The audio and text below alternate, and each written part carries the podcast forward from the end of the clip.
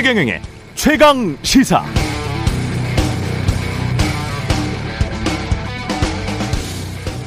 네, 지난해 10월 윤석열 당시 대통령 후보 전두환 전 대통령이 잘못한 부분도 있지만 군사 쿠데타와 5.18만 빼면 정치를 잘했다는 분들이 많다라고 했다가 비판이 빗발, 빗발치자 다음 달 광주에 내려갔습니다. 5.18 정신이라는 것은 자유민주주의 정신이고 우리 헌법 가치를 지킨 정신이므로 당연히 개헌 때 헌법 전문에 반드시 올라가야 한다고 전부터 늘 주장해 왔다. 이렇게 말했습니다. 어제 대통령실은 윤석열 대통령이 국민의힘 의원 100여 명과 함께 광주 5.18 기념식에 참여한다고 밝혔는데요. 다만 5.18 정신의 헌법 전문 수록에 대해선 개헌은 국회 논의가 우선이고 대통령실이 앞서서 추진하는 모습은 맞지 않는다고 했다고 합니다. 대선 때 당연히 개헌 때 헌법 전문에 반드시 올라가야 한다고 전부터 늘 주장해 왔다와 어제 대통령실이 앞서서 추진하는 모습은 맞지 않는다는 어감 느낌이 좀 많이 다르죠.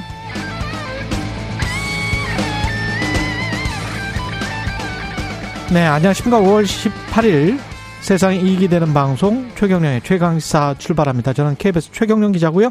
최경령의 최강시사 유튜브에 검색하시면 실시간 방송 보실 수 있습니다. 문자 참여는 짧은 문자 50원, 기본자 100원이 드는 샵 9730 유튜브 또는 무료 콩 어플 많은 이용 부탁드리고요. 오늘 인터뷰 국민의힘 김기현 공동 선대위원장 그리고 더불어민주당 박주민 의원 만납니다.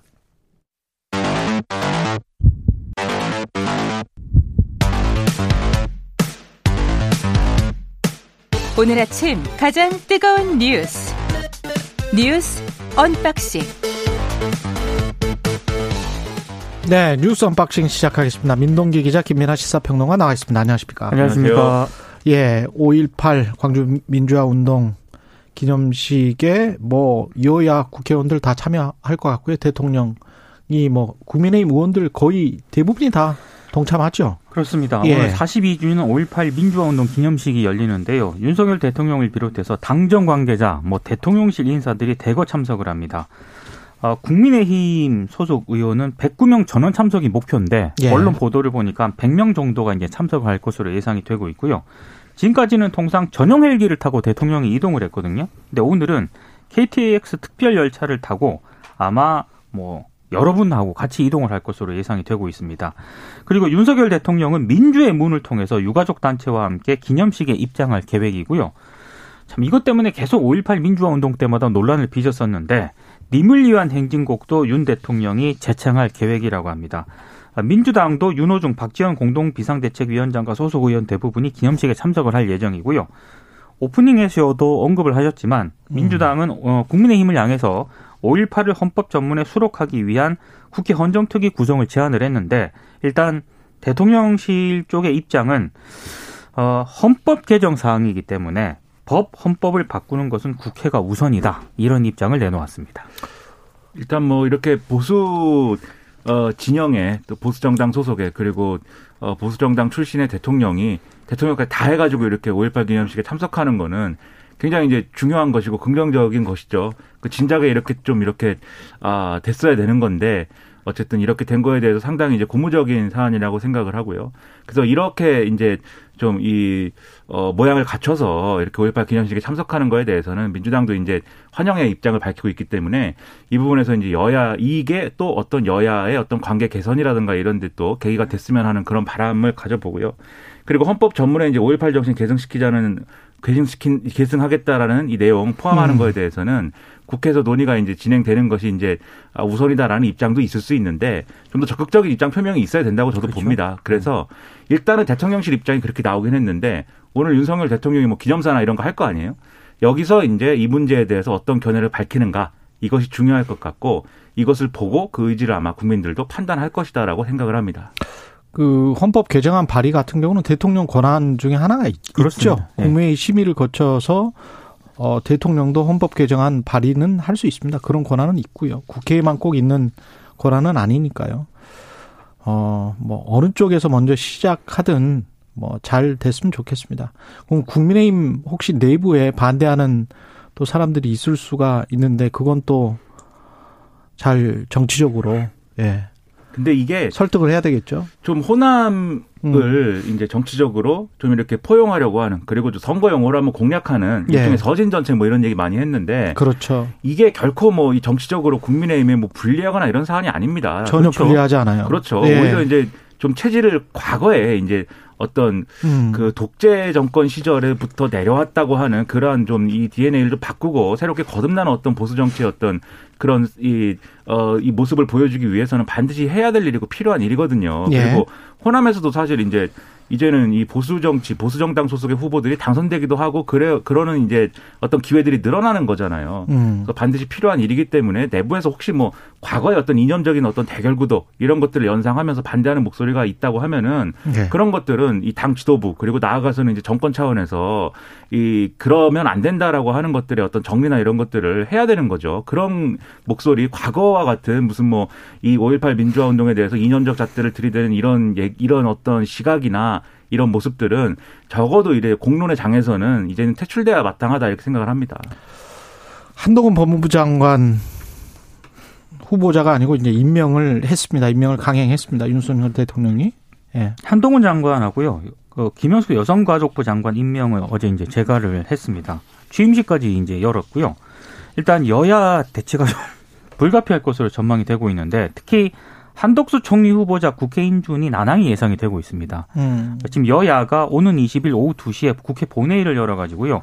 한덕수 후보자 임명 동의안 표결을 진행하기로 일단 합의는 했거든요. 근데 지금 한덕수 총리 후보자를 어떻게 할 것인가 이 문제를 두고 민주당 내에서도 지금 찬반이 엇갈리고 있는 그런 상황인데 가결이 될지 부결이 될지 잘 모르는 상황이네요. 그렇습니다. 근데 예. 한동훈 이제 법무부 장관 임명을 강행을 했기 때문에 아무래도 인준 반대 목소리가 조금 더 커지지 않겠느냐라는 그런 전망이 나오고 있고요. 음. 그리고 지금 뭐 앞으로 이제 뭐 여야 뭐 초당적 협력은 당분간 어려울 것으로 보이고 특히 추경안 심사 의결을 두고도 아마 좀 신경전이 좀 고조가 되지 않을까 이렇게 예상이 되고 있는데 지금 거의 다 이제 장관 후보자들이 임명이 되지 않았습니까? 예. 근데 지금 정호영 보건복지부 장관 후보자 임명은 계속 지금 보류가 되고 있는 그런 상태거든요. 근데 지금 사실상 자진 사퇴 쪽으로 가는 것 아니냐 이런 뭐 해석도 나오고 있긴 한데요. 지금 오히려 한덕수 총리 후보자가 만약에 인준이 무산이 되면은 정호영 후보자 임명을 강행을 할 수도 있다라는 그런 얘기도 있고 뭐 만약에 한덕수 후보자 총리 인준에 민주당이 약간 좀 협조적이면은 그때 이제 낙마시키는 뭐 그 수순을 밟을 수도 있다. 뭐 여러 전망이 나오고 있습니다.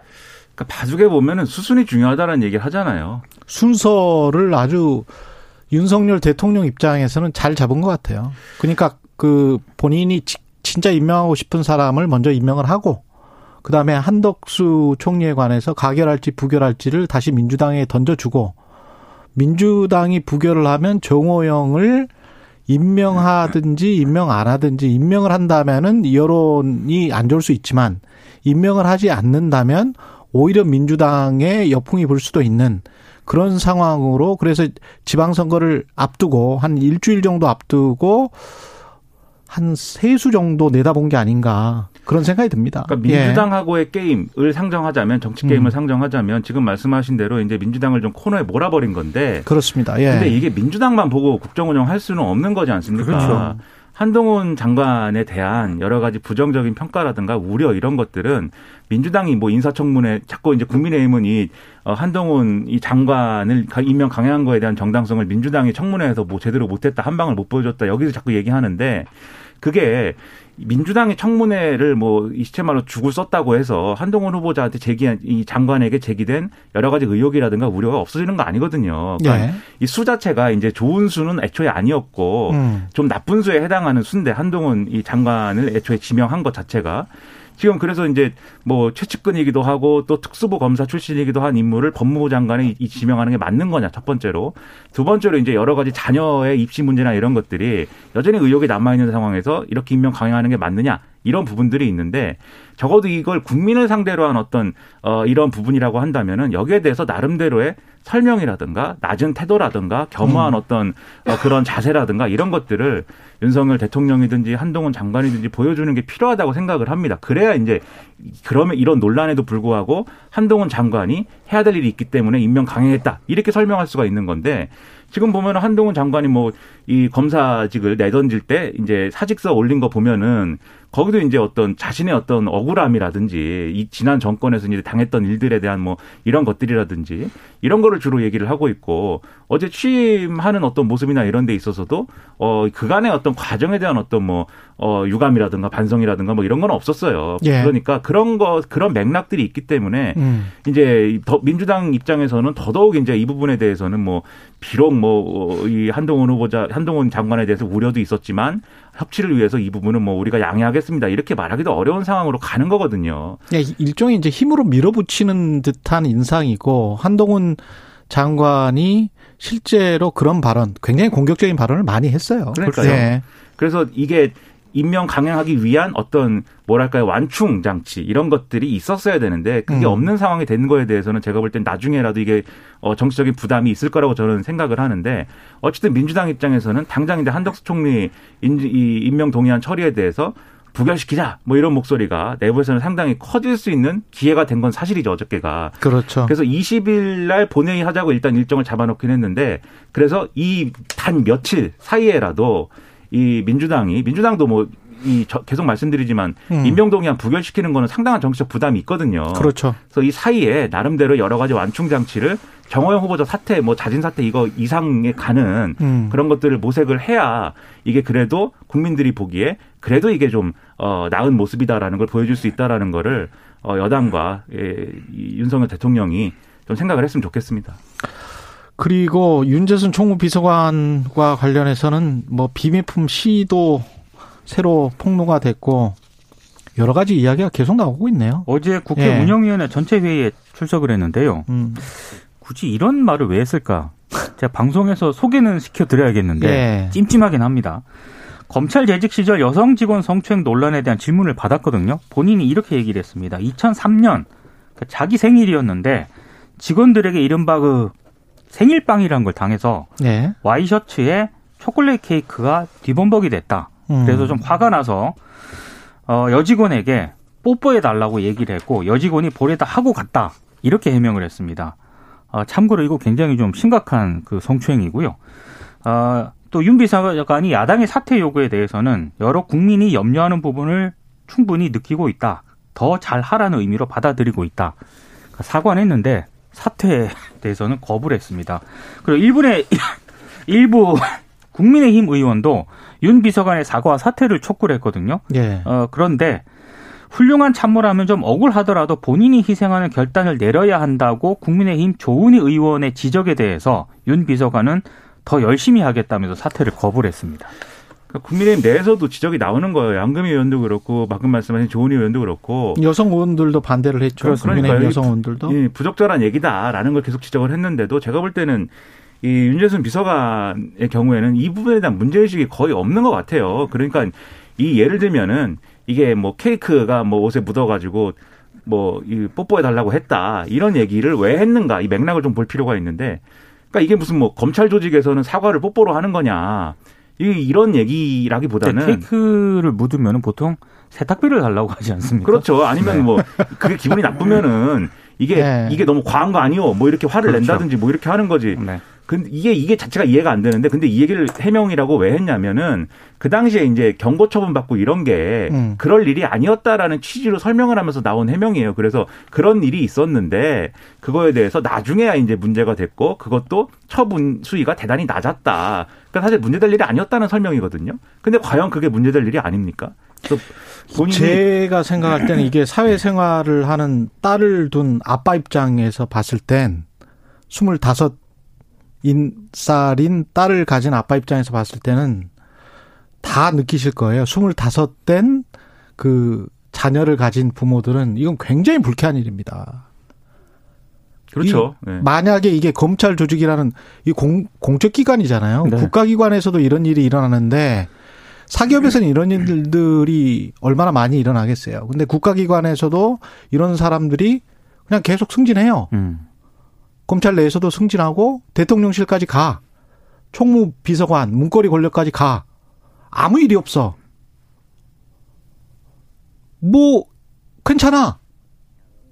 그러면 이 민간 기업들은 이건 훨씬 심하거든요. 사실은 그 공기업이나 공적 조직은 이렇게 뭐 청문회도 하고 뭐 이렇게 되면 뭐 자신들의 거취 문제까지 거론이 되지만 민간 기업들은 훨씬 심해요. 그렇죠. 그렇죠. 젊은 여성들이 당하는 게. 이런 일이 뭐 공적 기관에서도 아무 일도 없는데 우리도 뭐 무슨 상관이야. 일만 잘하면 되지. 라는 잘못된 신호를 줄 수 있다는 거죠. 근데 그 일을 잘하는 게 팀워크이고 그 회사의 조직이고 그리고 그 공적 기관 국가 기관의 조직 문화에서 나오는 그렇죠. 것이고 네. 그 여직원들은 일 안 합니까?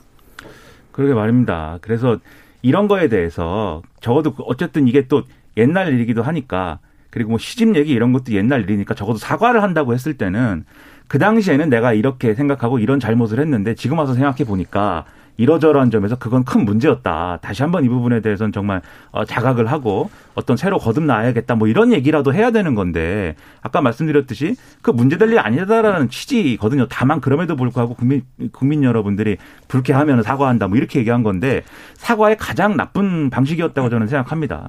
그리고 2001년에 비밀품으로 낸 시집의 제목 옆에 전철칸의 묘미.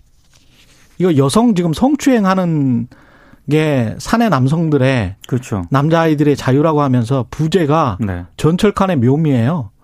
근데 시 끝부분에 요즘은 이게 MBC 보도입니다. 네. 요즘은 여성 전용칸이라는 법을 만들어서 남자아이의 자유도 박탈하여 버렸다나 이게 쉽니까?